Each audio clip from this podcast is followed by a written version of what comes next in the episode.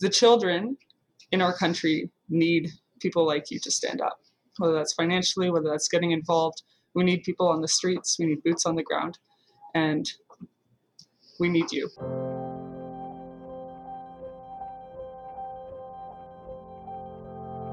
Hi, folks, and welcome to Humans of the Pro Life Movement, an initiative of the Pro Life Guys podcast where we explore the lives of the defenders of the defenseless, the incredible women and men who are making sacrifices of their time and of their energy in defense of preborn children in Canada and around the world.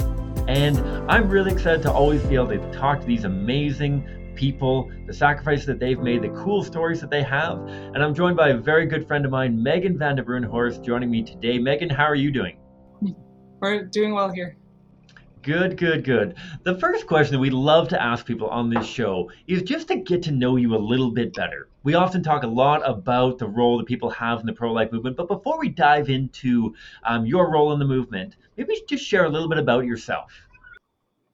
Well, currently I'm a stay at home mom, a homekeeper with um, my husband Alex, who works for CCBR. And then we have our three children. Our oldest is two, our second is 10 months, and then we're expecting another one for October. And my daily life is taking care of those people. Wonderful, wonderful. I'm sure that most of that work goes into taking care of Alex, um, who we have featured on this show um, earlier. Alex is a great colleague of mine, um, and and I know that that he is very appreciative of all of the incredible work that you do um, and support that you offer him. And so let's let's talk a little bit about the role, how you got involved in the pro life movement. For some people it's a really quick transition. For some right. people it's something that they grew into through their entire high school and university life. Tell me a little bit about how you got involved in the pro-life movement. Right. So i grew up in guelph ontario and in that city there's a couple different projects that happen regularly 40 days for life outside the hospital and life chain that's in october typically on the street corners. So with my youth group i would get involved and i would go to these different events. And through that, I ended up in contact with the Pro Life Club at the University of Guelph. So then uh, I went to a couple meetings in a row. Um, and that was enough to end up as vice president, going to a couple meetings. Because if there's only three other people at the meeting where you're voting, you're very likely to end up in. So then I got thrown into this pro life movement that I had I had no context for the different organizations that were part of it or anything. And I was put in contact with National Campus Life Network. And through their symposium that fall, I ended up in contact with CCBR, went to the Florida Gap project when it was still Florida Gap back in 2014, I believe. And then, yeah, 2014. And then um, stayed involved with the Pro Life Club. And uh, that's how I ended up doing Florida Gap. Again, the last time it was Florida Gap in 2016. That's where I met Alex, and that's where I ended up deciding to do an internship.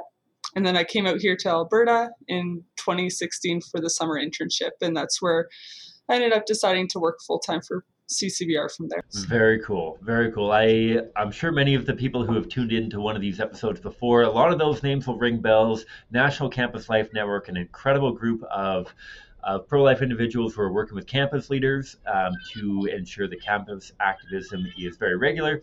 And our um, Florida mission trips that we do, um, the, the GAP trips, and now the abortion awareness pro- project that we're doing down in Florida, really, really a good entry point for a lot of people.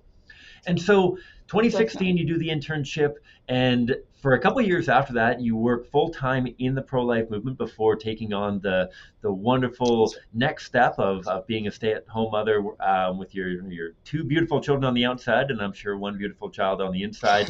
Um, Tell me maybe a, a, couple of memorable experiences from your time working in the pro life movement, or even from before you started working full time in the movement, that just stand out as really, really neat experiences from being in the pro life movement. Yeah, some of my best memories were from conversations on the streets. Often, when I was talking to women who had actually experienced abortion and when they were just willing and open to share their stories. Um, I remember a lady I talked to in Saskatoon and another lady I talked to here in Calgary specifically, where they were they're really broken, um, and that those are really tough conversations to have, but also it seems like it's kind of the beginning of healing for them, where they recognize that there are people out there who do care and that they recognize then that abortion is wrong when they see the pictures.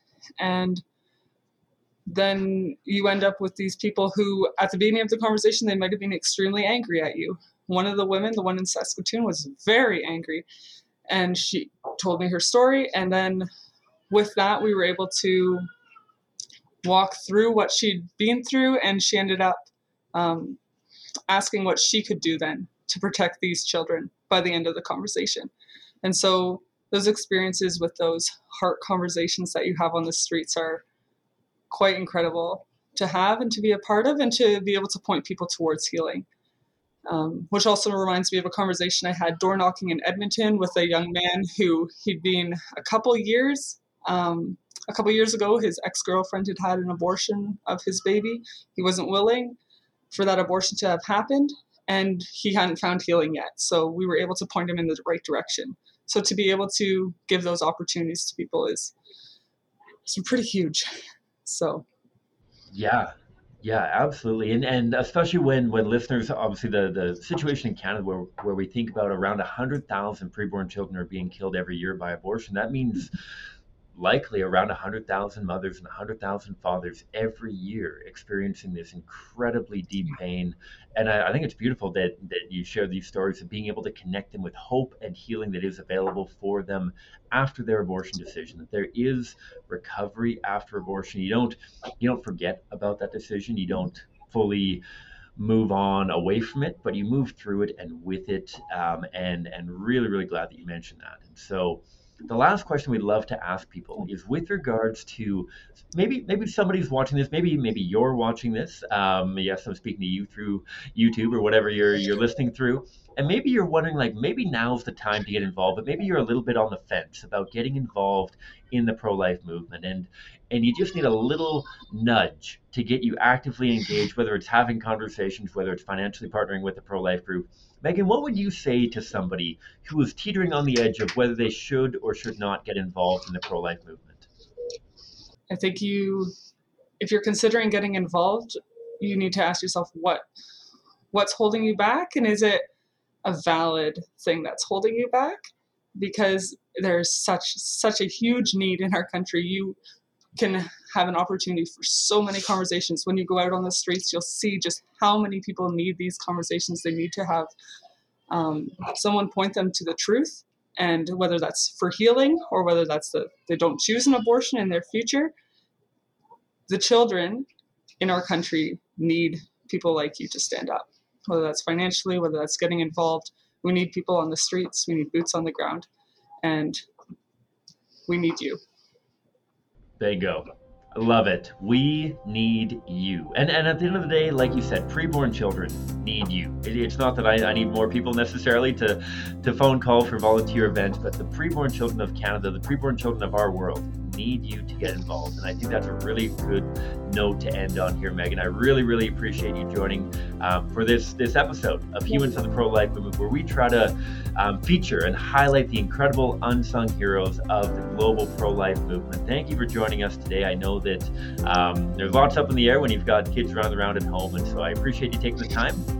And for those of you who are tuning in, if this is your first episode, please do check out our other content, whether it's other episodes of Humans of the Pro Life Movement, whether it's our flagship program, the Pro Life Guys podcast, or whether it's our monthly installments of The Pulse, where we feature the important and interesting uh, news from around the world as it pertains to abortion and the pro life movement.